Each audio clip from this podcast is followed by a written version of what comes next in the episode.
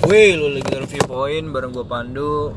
Um, di episode 9 ini gue bakal mengulas sedikit terkait dengan debat cawapres 2019 yang udah kita sama-sama lihat tanggal 17 Maret kemarin antara Maruf Amin dan Sandiaga Uno. Jadi debat tersebut merupakan rangkaian debat dari debat Pilpres 2019 jadi ada lima rangkaian debat. Yang kemarin itu merupakan debat yang ketiga. Dari lima rangkaian debat berarti yang sebelumnya kita udah um, udah sempat lihat kayak misalnya ada debat capres cawapres untuk yang pertama. Yang kedua debat capres antara Jokowi dan Prabowo. Dan yang kemarin debat cawapres. Nanti masih ada debat capres lagi untuk yang keempat dan yang final debat capres cawapres jadi uh, yang kemarin kan ada lima topik li, ya ada lima topik yang menjadi um, uh materi debat ya kemarin ada uh, topik terkait dengan pendidikan kesehatan ketenaga kerjaan dan sosial budaya gitu. gue nggak mau bahas secara detail misalnya segmen per segmen karena kalau mau bicara tentang itu juga udah banyak media juga kan yang melakukan itu bahkan mereka berlomba untuk mengulasnya secara uh, langsung gitu. Kalau misal di, ketika misal di um, misalnya ada beberapa media kayak ketika break juga mereka membahas itu, ketika break juga memberikan ulasannya dari uh, eh, TKM maupun dari BPN gitu. Dan juga media-media online kan udah bisa kita lihat sama-sama kan. Misalnya Tirto, Kompas kayak gitu.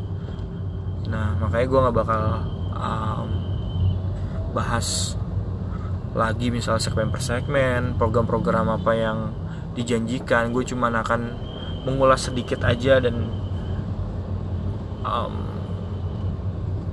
membahas kira-kira ada apa sih gitu setelah debat kemarin gitu. Pembicaraannya tuh arahnya ke mana sih? Yang pertama misalnya ketika debat beberapa hari misalnya debat sebelum eh de, uh, sebelum debat cap, uh, cawapres banyak masyarakat yang bertanya-tanya gitu kan misalnya di media sosial segala macam cukup skeptis juga.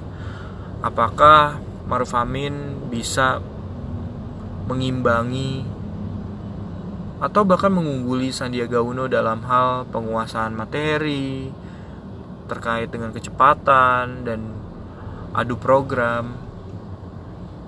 Banyak orang yang kaget juga ketika uh, misalnya setelah menonton uh, debat kemarin gitu mereka cukup merasa uh, Maruf Amin bukan hanya mampu mengimbangi tapi juga mengungguli. Misalnya ada media pemantauan, media research, um, politika wave gitu, mengeluarkan hasil risetnya, mengeluarkan hasil pengamatannya terkait dengan sentimen atau pembacaan di media sosial gitu, ketika debat berlangsung. Dan ternyata dalam has dalam riset tersebut dalam pengamatan pengamatan tersebut gitu dari enam segmen yang diadu Kiai Haji Maruf Amin mendapatkan respon positif di semua segmen gitu. gue lupa semua segmen atau 5 atau dari 6 segmen gitu pokoknya intinya dianggap secara overall mengungguli Sandiaga Uno banyak hal banyak banyak orang yang kaget kayak misalnya wow ternyata bisa ya Maruf Amin bisa dengan sangat misalnya Tirto men menurunkan artikel mengenai analisis jumlah kata yang digunakan per segmennya. Dalam 6 segmen tersebut Sandiaga Uno uh, menggunakan kata-kata lebih banyak dibandingkan dengan Maruf Amin. Tapi gue gua gue juga nonton gitu debat yang kemarin gitu. Um, Maruf Amin cukup bukan hanya cukup berani tapi cukup lugas dan cukup efisien dalam menggunakan kata-kata dan menyampaikan program-program yang akan dijalankan. Misalnya gue cuman akan bicara um, program-program unggulan. Misalnya ada kartu gue lupa kartu untuk kuliah ini ya. Ini sebenarnya sih beasiswa kartu sembako karena ini cukup sensitif ya terkait dengan sembako dan ngomong-ngomong tentang sembako kan uh, dan kaitannya dengan uh, masyarakat menengah ke bawah ini kan merupakan uh, market utama dari Pak Jokowi kan.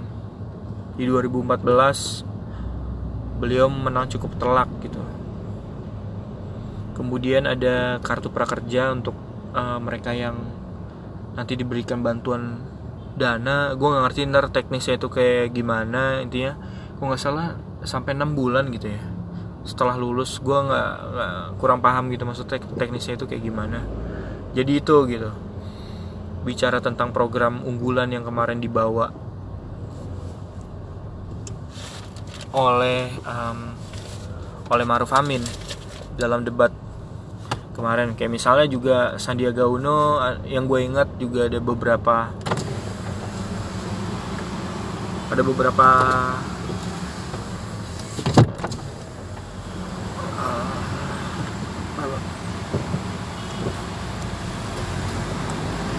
ada beberapa kritik misalnya terkait dengan defisit BPJS terkait dengan terkait dengan uh, IKTP penggunaan IKTP dan masalah IKTP yang nggak kunjung selesai terus juga membahas terkait dengan beliau akan uh, Saka 02 akan menjalankan libur ya akan menerapkan libur selama bulan um, puasa gitu. Terus juga uh, terkait dengan pendidikan akan menghapuskan UN dan menurut gue ini terkait dengan penghapusan UN menurut gue ini isu yang cukup sensitif untuk menggait uh, pemilih pemula gitu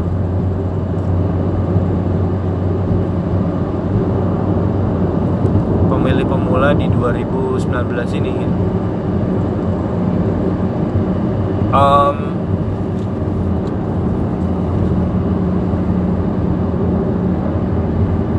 jadi uh, eh, gue terkait dengan pendidikan itu uh, Pak Jokowi tetap akan memaksimalkan kartu Indonesia Pintar juga terkait dengan kesehatan juga akan eh terkait pendidikan lainnya misalnya akan yang gue ingat ya akan membentuk badan riset nasional gitu.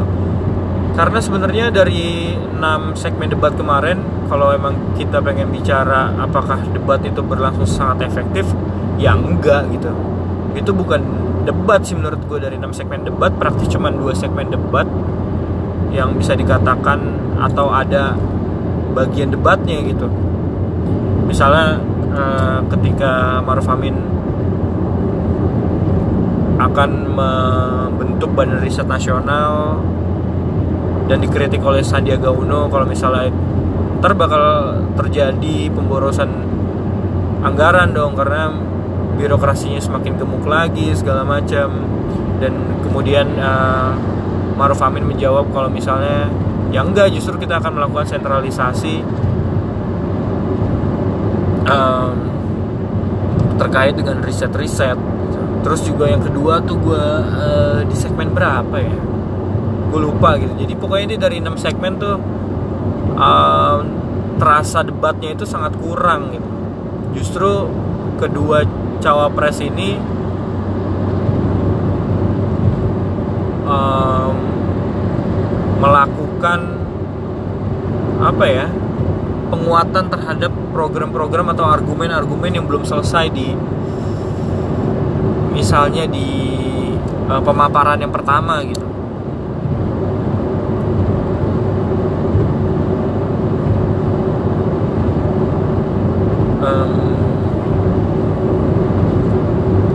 silakan maksudnya lo bisa nilai gitu apakah apakah Maruf Amin ini dianggap mengungguli atau tidak atau hanya dalam taraf mengimbangi atau tidak gitu.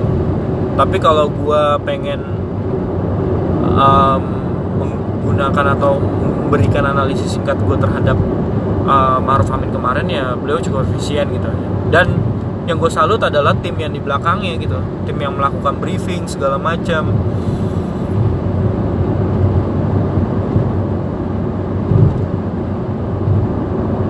dan masyarakat tuh gue nggak tahu ya kenapa orang kenapa orang-orang meragukan Maruf Amin ya? Oke kalau kita bicara tentang tentang spesifik topik ya spesifik topik itu bisa dilatih kan? Bisa diberikan bahannya bisa di briefing segala macam. Tapi kalau misalnya beliau diragukan untuk kemudian tidak mampu bicara itu aneh aja sih menurut gue gue nggak mau bicara tentang sosok-sosok atau keputusan-keputusan kontroversialnya misalnya ketika menjabat sebagai ketua MUI dan lain-lain misalnya juga uh, dianggap sebagai um, sosok yang berperan dalam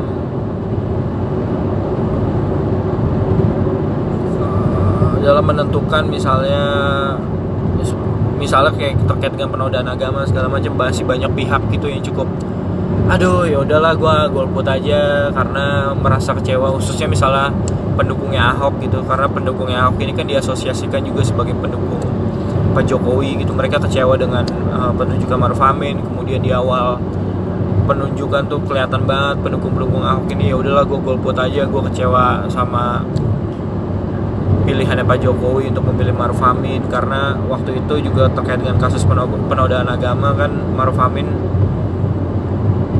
uh, dijadikan sebagai saksi ahli yang memberatkan uh, Ahok gitu kan.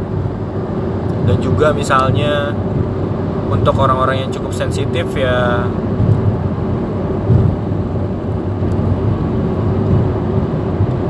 uh, menganggap terkait dengan isu toleransi ya ter terkait dengan isu toleransi ya Maruf Amin dianggap sebagai uh, inisiator dari gerakan 212 yang ya tahu sama tahu aja gitu kan. Tapi kalau orang yang kemudian meragukan kemampuan Maruf Amin dalam menyampaikan atau uh, menyampaikan materi segala macam yang gue bilang tadi materi atau spesifik topik tertentu itu bisa dilatih gitu tapi kemampuan beliau dalam berbicara dan lain-lain gue sama sekali nggak ragu sih. Lo gampang aja. Cukup cari tahu lo cukup searching Maruf Amin di Google dan keluarnya apa ya. Beliau ini kan pernah menjadi one team press pernah jadi ketua um, fraksi misalnya pernah di legislatif juga kan. Kemudian juga um, dan banyak organisasi lainnya gitu. Yang orang kan cuma tahu ya beliau ini ketua MUI gitu dan identik dengan selalu dengan agama dan dianggap sebagai ya udah kemampuan lo kan cuma um, mendakwah aja dan spesifik topik tertentu misalnya terkait dengan Islam. Ya enggak gitu loh kalau emang lo pengen cari tahu lebih banyak ya beliau ini ya kalau uh, ya beliau ini pembicara gitu. Mungkin bukan hanya ratusan bahkan ribuan gitu. Ribuan forum yang pernah dikunjungi dan melibatkan beliau sebagai pembicara gitu. Jadi gue nggak kaget sama sekali sih. Kalau kagetnya gue ya cukup oh ternyata beliau cukup uh, cukup bisa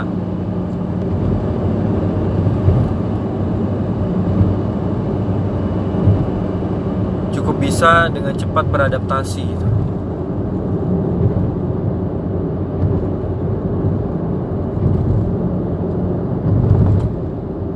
dan menurut gue cukup rapi dan mau untuk uh, belajar dengan belajar menguasai topik-topik yang di menjadi bahan debat kemarin.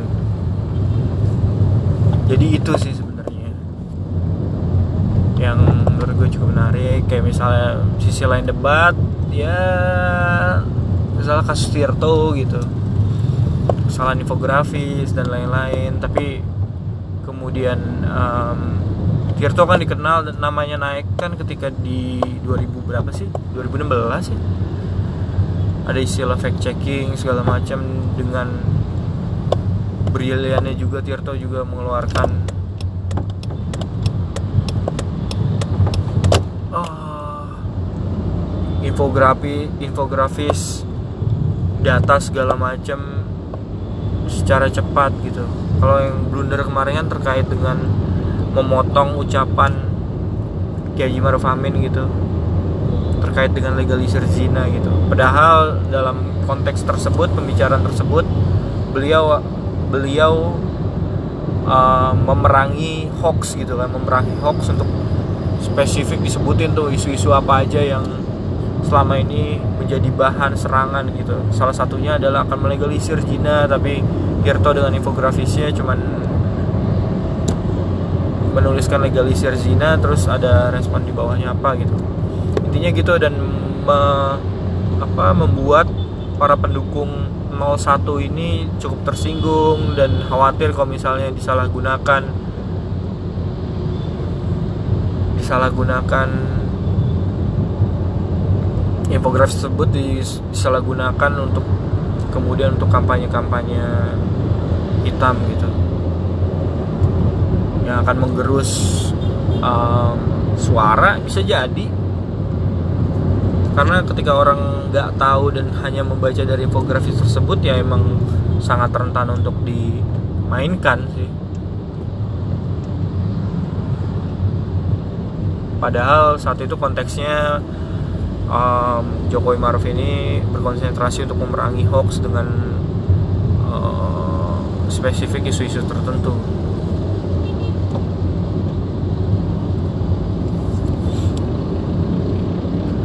um, terus dan gue masih terkait dengan Tirto ya bahas sedikit gitu kayak misalnya atas kesalahan tersebut Tirto mengeluarkan um, artikel mengeluarkan permintaan maafnya. Gue nggak gimana ya dengan segala hal yang misalnya dampak yang sudah disebabkan kekeliru kekeliruan tersebut artinya lo nggak bisa melepaskan kerja kerja di media sosial media sosial lo dengan kerja-kerja jurnalistik gitu. Artinya lo harus memperhatikan juga apa yang lo posting di media sosial. Dan itu akan berpengaruh terhadap juga um, dan dianggap sebagai kerja-kerja jurnalistik kalau zaman uh, sekarang ini itu kita nggak bisa melepaskan itu gitu. Kalau misalnya selama ini lo cuman ngejaga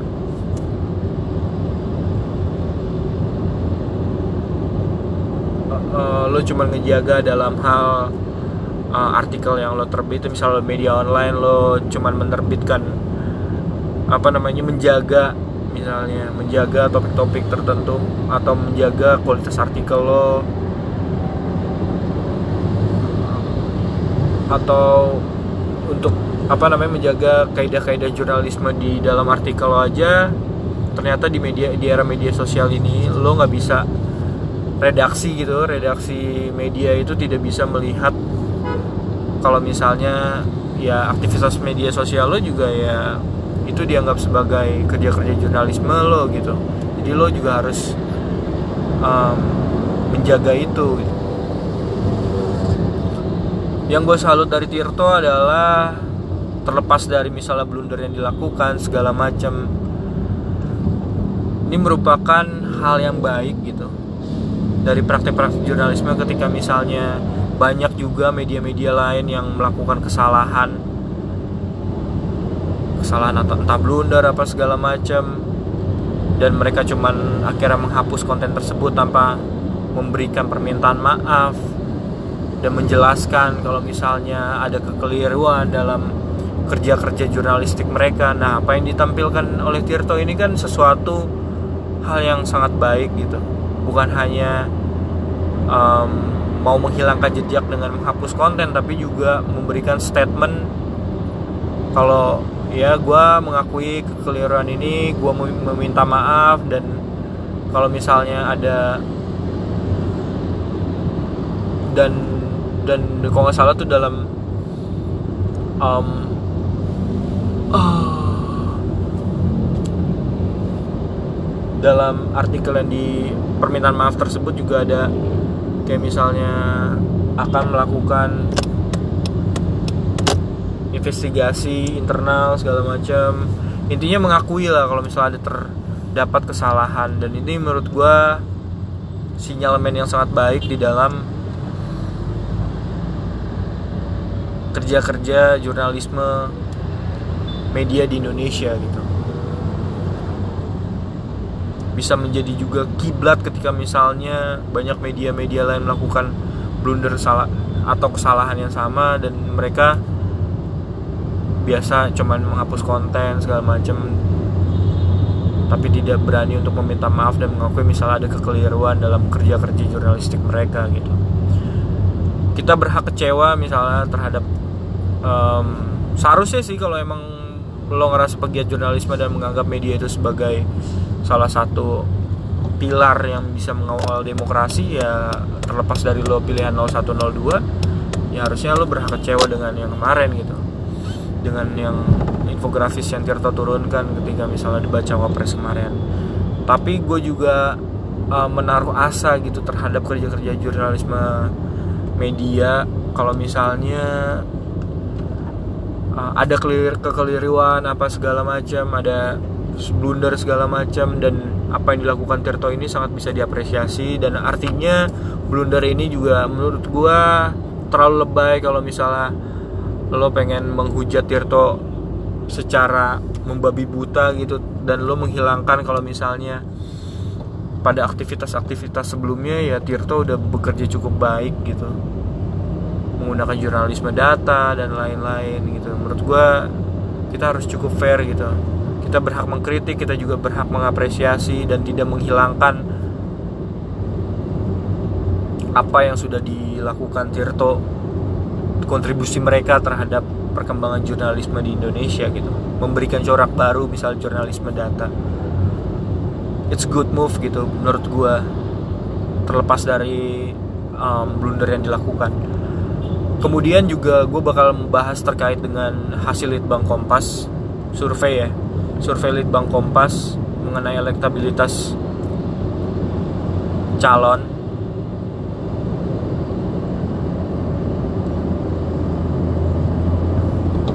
Elekti, elektabilitas uh, capres cawapres gitu.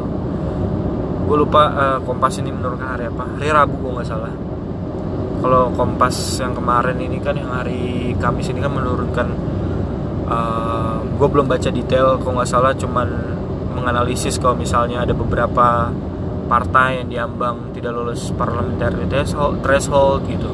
Dan ada beberapa partai juga yang berpotensi untuk bisa lolos ke Senayan. Kayak ini kayak gitulah. Tapi gue bakal bicara spesifik terkait dengan hasil survei dari Litbang Kompas mengenai elektabilitas dari pasangan 01 dan 02 gitu. Ternyata dalam riset tersebut dalam survei tersebut terjadi penurunan yang gue harus bilang cukup signifikan sih sebenarnya. Karena pertama uh, Pak Jokowi adalah petahana sudah bekerja empat setengah tahun gitu. Dan harus dipertanyakan juga ketika misalnya didukung oleh banyak partai politik. Tapi kenapa kenapa tidak bisa menjaga tren um, kenaikan elektabilitas atau membuatnya stagnan nggak apa-apa untuk di posisi uh, Oktober 2018 misalnya elektabilitas Pak Jokowi itu 52,6 persen. Kalau misal Pak Prabowo ini 32,7 Prabowo Sandi 32,7 dan angka undecided votersnya itu 14,7 persen. Tapi di hasil survei yang terakhir di bulan Maret terjadi penurunan yang cukup signifikan gue bilang. Karena udah di bawah 50% Pak Jok, eh, pasangan 01 49,2 persen eh, pasangan 02 37,4 dan angka undecided votersnya itu 13,4 nah gue pengen lihat gitu kayak misalnya penurunan ini kan penurunan misalnya pasangan 01 dan kenaikan di pasangan 02 ternyata sebenarnya bukan dari kontribusinya itu bukan dari um, undecided voters gitu yang kemudian menentukan dan kemudian misalnya beralih ke Prabowo Subianto gitu. Karena gapnya itu survei di 2000 Oktober 2018 14,7 angka undecided votersnya 13,4 persen di Maret 2019 gitu. Ternyata emang ada peralihan dukungan gitu dari yang sebelumnya mendukung um, pasangan 01 kemudian berpindah untuk mendukung pasangan 02 dalam survei yang sama misalnya uh, pemilih pemula ternyata lebih mendukung Prabowo Subianto milenial muda gitu dalam survei tersebut antara rentang waktu eh rentang usia 22 sampai 30 persen Pak Jokowi masih unggul milenial matang 31 sampai 40 tahun Pak Jokowi juga masih unggul gitu. Misalnya di Gen X uh, Pak Jokowi masih unggul rentang rentang usia 41 sampai 52 baby boomers Pak Jokowi masih unggul dan um, silent generation misal 71 tahun ke atas itu Pak Jokowi juga masih unggul. Tapi um, menurut gua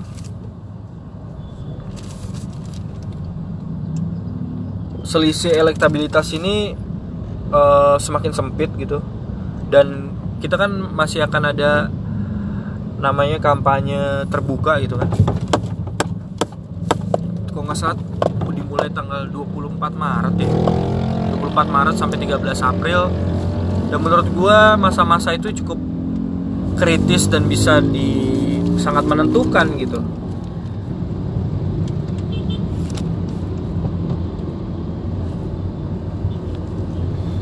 dan sebenarnya ada beberapa faktor sih sebenarnya kenapa misalnya uh, terjadi peralihan dukungan dan lain-lain. Pertama dari sisi militansi sih. Militansi relawan. Harus gue akuin sih kayak misalnya gue cuman melakukan pemantauan di media sosial aja. Yang di 2014 mendukung dan secara terang-terangan mendukung Jokowi. Jokowi Yusuf Kala misalnya untuk di 2019 mereka cukup banyak juga yang akhirnya beralih menjadi golput segala macam. Apalagi kalau bicara tentang golput gue udah sempat bahas sebelumnya gitu.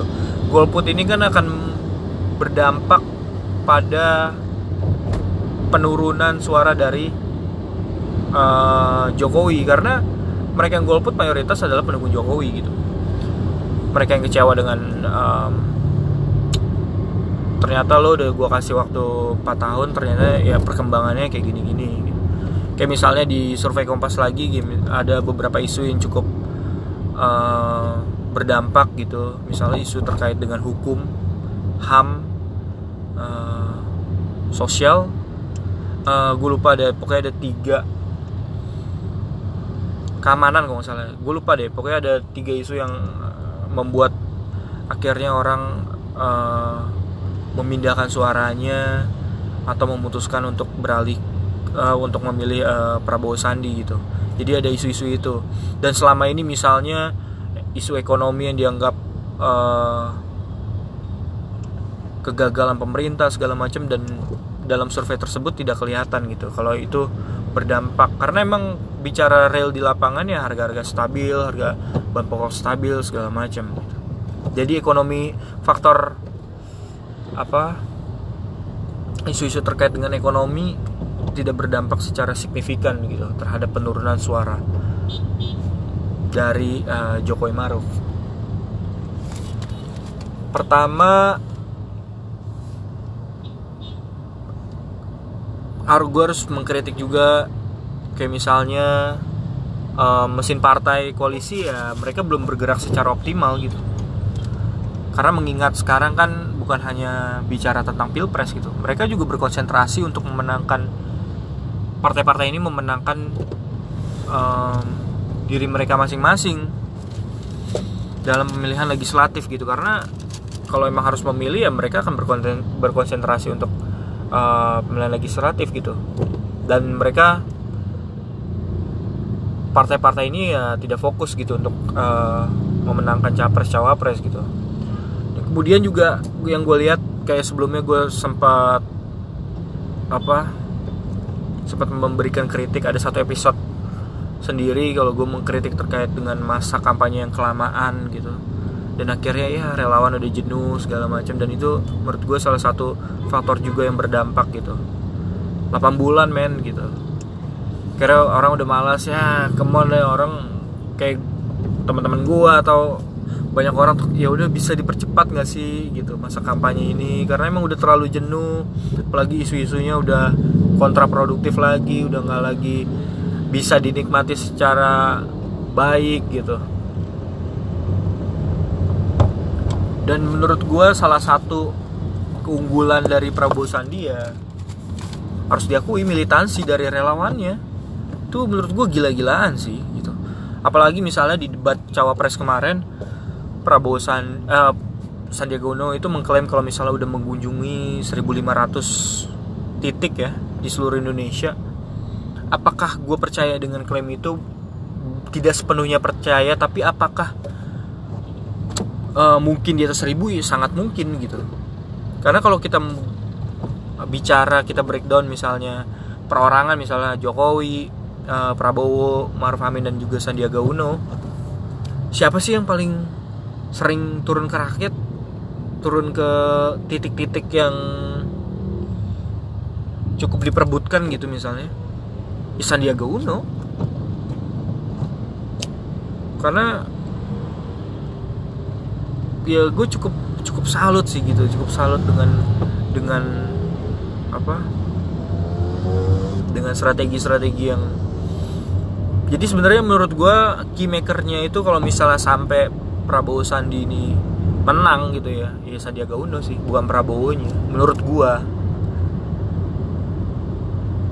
terlepas dari banyaknya juga uh, mereka yang masih cukup loyal gitu memberikan dukungan terhadap Prabowo misal dari 2014 kemudian sekarang 2019 tetap mendukung Prabowo gitu. Tapi menurut gue sebagai keymaker ya Sandiaga Uno sih. Pertama duit doi banyak ya kan? Karena di fase-fase kampanye awal itu kan uh, doi sempat menjual apa namanya melakukan ya menjual saham di Saratoga kan sampai beberapa kali gitu. Mungkin kalau udah dihitung-hitung udah habis berapa triliun mungkin dia. Satu setengah atau berapa triliun dalam masa kampanye ini gitu. artinya Sandiaga Uno cukup ngebet sih cukup ngotot bukan ngebet sih cukup ngotot. Bicara ngebet iyalah wakil gubernur segala macam lo baru menjabat kemudian lo mau bertarung lagi di level nasional kan. Ngebet ya politisi. Nafsu nafsu untuk berkuasa dan lain-lain itu ada. Duit punya ya udah bertarung aja gitu dan menurut gue cukup militan sih uh, para relawan dari Prabowo Sandi gitu. Dan mereka cukup aktif melakukan door to door gitu. Dan itu juga yang diakui sama tim kemenangan nasional Jokowi kalau misalnya selama ini juga mereka kurang efektif juga untuk melakukan kampanye door to door. Gue nggak bicara spesifik kayak misalnya orang yang melakukan door to door ini ada melakukan kampanye hitam apa segala macam black campaign apa segala macam bukan itu. Tapi kita bicara militansinya aja udah kalah banget gitu untuk di 2019 ini. Kalau mau bicara kita real di lapangan gitu. Pertama itu tadi parpol mereka gak berkonsentrasi di pemilihan presiden karena mereka fokus mereka itu di pemilihan legislatif. Akhirnya makanya ada beberapa ini kan beberapa banyak bahkan mungkin banyak caleg juga yang ketika akhirnya menyesuaikan kan dengan dengan karakter di wilayahnya. Misalnya mayoritas mereka mayoritas eh, di dapilnya misalnya di dapilnya itu mendukung Jokowi tapi misalnya partainya tidak mendukung Jokowi ya mereka akan mengklaim kalau mereka sebenarnya berada di barisan Jokowi gitu.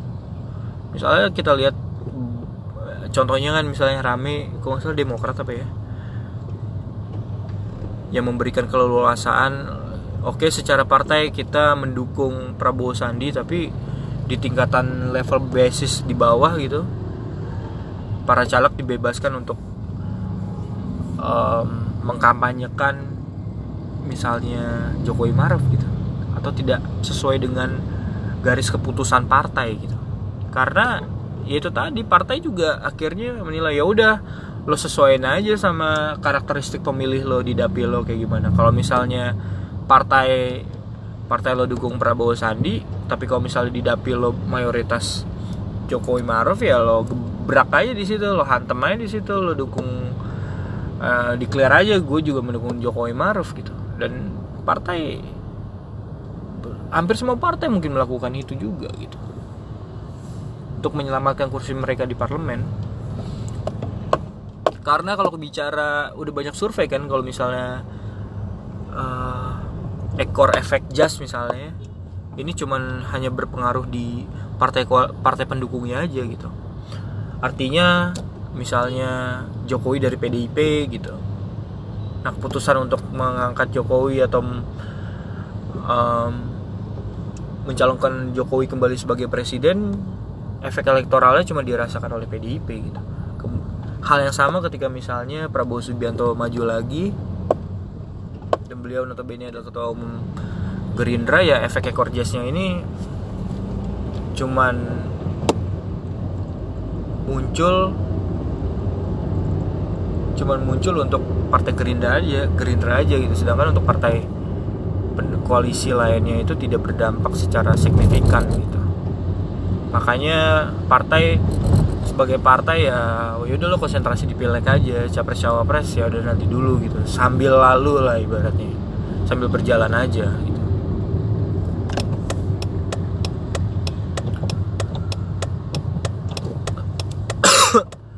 dalam survei uh, dalam survei yang sama misalnya masih di survei, survei Kompas ya survei Litbang Kompas yang kemarin um, ternyata juga ada pergeseran juga.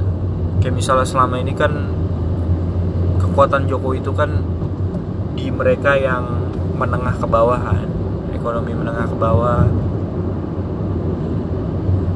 Ternyata ada pergeseran juga gitu peralihan dukungan yang lumayan besar gitu angkanya ke Prabowo Sandi. Dan ini menurut gue salah satu respon atau uh, efek dari kampanye-kampanye yang dilakukan secara masif oleh Prabowo Sandi. Misalnya dalam hal ini Sandiaga Uno lah yang mereka yang secara aktif memang turun ke daerah-daerah gitu. Ke banyak titik di seluruh Indonesia gitu. Akhirnya efeknya kelihatan kan? Kalau kita bicara tentang uh, level pendidikan menengah ke atas justru uh, mereka memilih Prabowo Sandi. Terus juga um, misalnya selama ini jadi pertarungan uh, dalam survei yang sama di Oktober di dua, Oktober 2018 uh, gapnya kok nggak salah ya gap untuk daerah pemilihan misalnya. Di Jakarta berdasarkan survei tersebut misalnya nanti untuk wilayah Jakarta Jabar sama Banten ya Jokowi akan kalah gitu. Tapi kan selama ini yang dilakukan Jokowi kan fokusnya uh, fokusnya itu untuk uh, sebanyak mungkin untuk mengambil suara di di Jabar dan Banten gitu karena kok nggak salah sih Jabar uh, Jabar dan Banten ini bisa berkontribusi terhadap total uh, pemilih itu sekitar 30% lebih gitu. Jadi sangat menentukan, Jawa sangat menentukan. Jadi penguasaan kampanye-kampanye yang efektif yang sebelumnya misalnya dianggap woi gue kalah nih. Misal Jokowi kalah di 2014 mereka akhirnya timnya ini berkonsentrasi untuk di daerah-daerah pemilihan yang mereka kalah sebelumnya. Dan itu menurut gue cukup masuk akal. Terus kemudian di Oktober 2018 juga uh, misalnya Sandiaga uh, apa namanya Prabowo ini kan cukup kalah cukup signifikan kan di untuk di Jawa Tengah. Tapi kemudian ada pergeseran. Dan gapnya itu nggak terlalu besar sekarang gitu. Jadi itu ada beberapa faktor. Pertama fokus parpol yang mereka kepilek kemudian juga um, terkait dengan militansi. Dan juga mungkin isu-isu hoax ini juga berpengaruh juga gitu. Ternyata berdampak cukup signifikan terhadap penurunan suara dari uh, Jokowi Maruf dan menurut gua Jokowi Maruf uh, berpotensi bisa jadi kalah bisa sangat bisa gitu. Masih ada menurut survei Kompas kan kalau misalnya bisa menaikkan 6% lagi elektabilitas elektabilitas dari uh, Prabowo Sandi maka bisa berbalik tuh kondisinya gitu. Jokowi Maruf yang kalah dan juga ya Prabowo Sandi yang menang gitu. Tapi ya kita lihat gitu dalam satu bulan ini progresnya kayak gimana masih ada kampanye terbuka masa kampanye terbuka. Dan juga masih ada gue menanti gitu strategi-strategi uh, dari kedua belah calon. Kalau misalnya kalau bicara strategi yang efektif gue udahlah Prabowo Sandi itu efektifnya udah militansinya relawan lah militansi relawan mereka gila-gilaan gitu. Itu poin plus banget gitu. Ya kalau dari Jokowi Maruf ya selama ini kan kendalanya itu ya mereka yang akhirnya memutuskan golput golput kecewa dan lain-lain gitu. Yang menganggap ya udahlah mau Jokowi atau Prabowo ya, ntar juga bakal sama juga misalnya untuk isu-isu terkait dengan hukum sama HAM gitu. Apalagi selama ini juga banyak uh, kayak misalnya kasus-kasus penyelesaian kasus Novel Baswedan pelanggaran HAM dan lain-lain yang dulu 2014 sempat di di apa diagung-agungkan bakal diselesaikan oleh Jokowi tapi juga nggak selesai yaitu kecewaan kecewaan dari pendukung Jokowi ini yang akhirnya menggerus juga suara dukungan di 2019 gitu. akhirnya satu bulan ini akan sangat menentukan apakah militansi dari tim Prabowo Sandi ini bisa terus dan bahkan semakin giat lagi. Dan Jokowi apakah uh, timnya bisa merespon itu gitu? TKN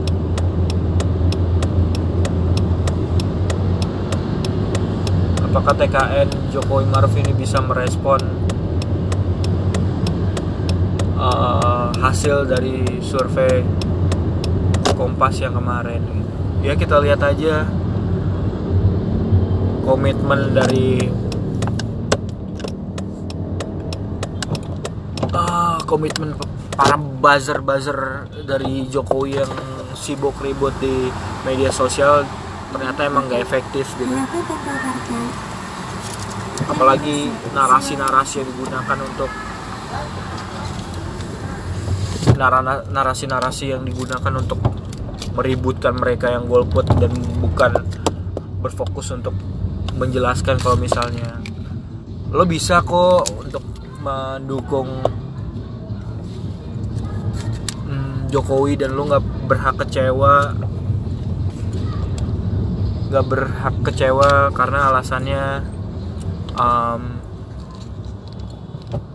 ini ini ini lo meyakinkan mereka bukan malah sibuk untuk meributkan mereka gitu menganggap golput adalah pilihan yang salah segala macem yang akhirnya menguatkan para golputers ini untuk akhirnya golput dan akhirnya merugikan Jokowi sendiri kan gitu.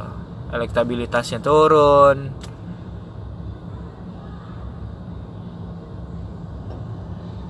Um, dan akhirnya militansi dan strategi-strategi yang digunakan sama Prabowo Sandi gue akui cukup efektif door to door segala macam.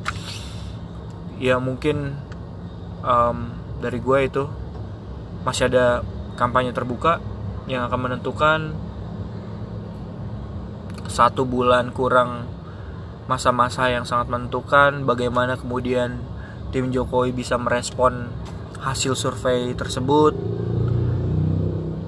dan juga bagaimana kemudian komitmen dari um, para relawan dari Prabowo Sandi yang kemudian akhirnya oh ya udah kita udah benar nih. Sebulan lagi kita hajar lagi untuk memenangkan uh, Prabowo Sandi. Just let's see gitu. Gue cuma berharap pemilu ini ber, ber berlangsung damai gitu. Tidak ada sesuatu yang memberikan ketegangan politik. Apalagi ya, banyak juga kan misalnya di beberapa negara yang akhirnya terjadi krisis politik yang akhirnya berdampak uh, dan tidak membawa membawa kemajuan apa-apa. Gue berharap siapa pun pemenangnya pemilu berlangsung damai segala macam. Dan ya kita lihat nanti ya kan strategi mana yang akhirnya bisa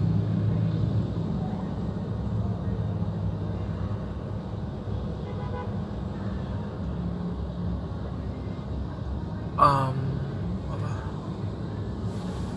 strategi dari paslon mana nih yang efektif juga untuk menaikkan kembali elektabilitas dan menjaga kantong-kantong suara yang selama ini menjadi lumbung suara mereka gitu. Ya udah di episode ke 9 ini gue cukup banyak kan tadi gue ngulas tentang debat cawapres, gue mengulas um, tentang hasil survei dari Litbang Kompas dan mungkin nanti next gue bakal ngomongin tentang kira-kira partai-partai mana aja yang gak lolos parlementer uh, parlementer uh, shit parliamentary threshold dan mana partai-partai yang kelihatannya masih abu-abu mana kelihatannya yang cukup moncer di 2019 oke dari gue itu aja. Bye bye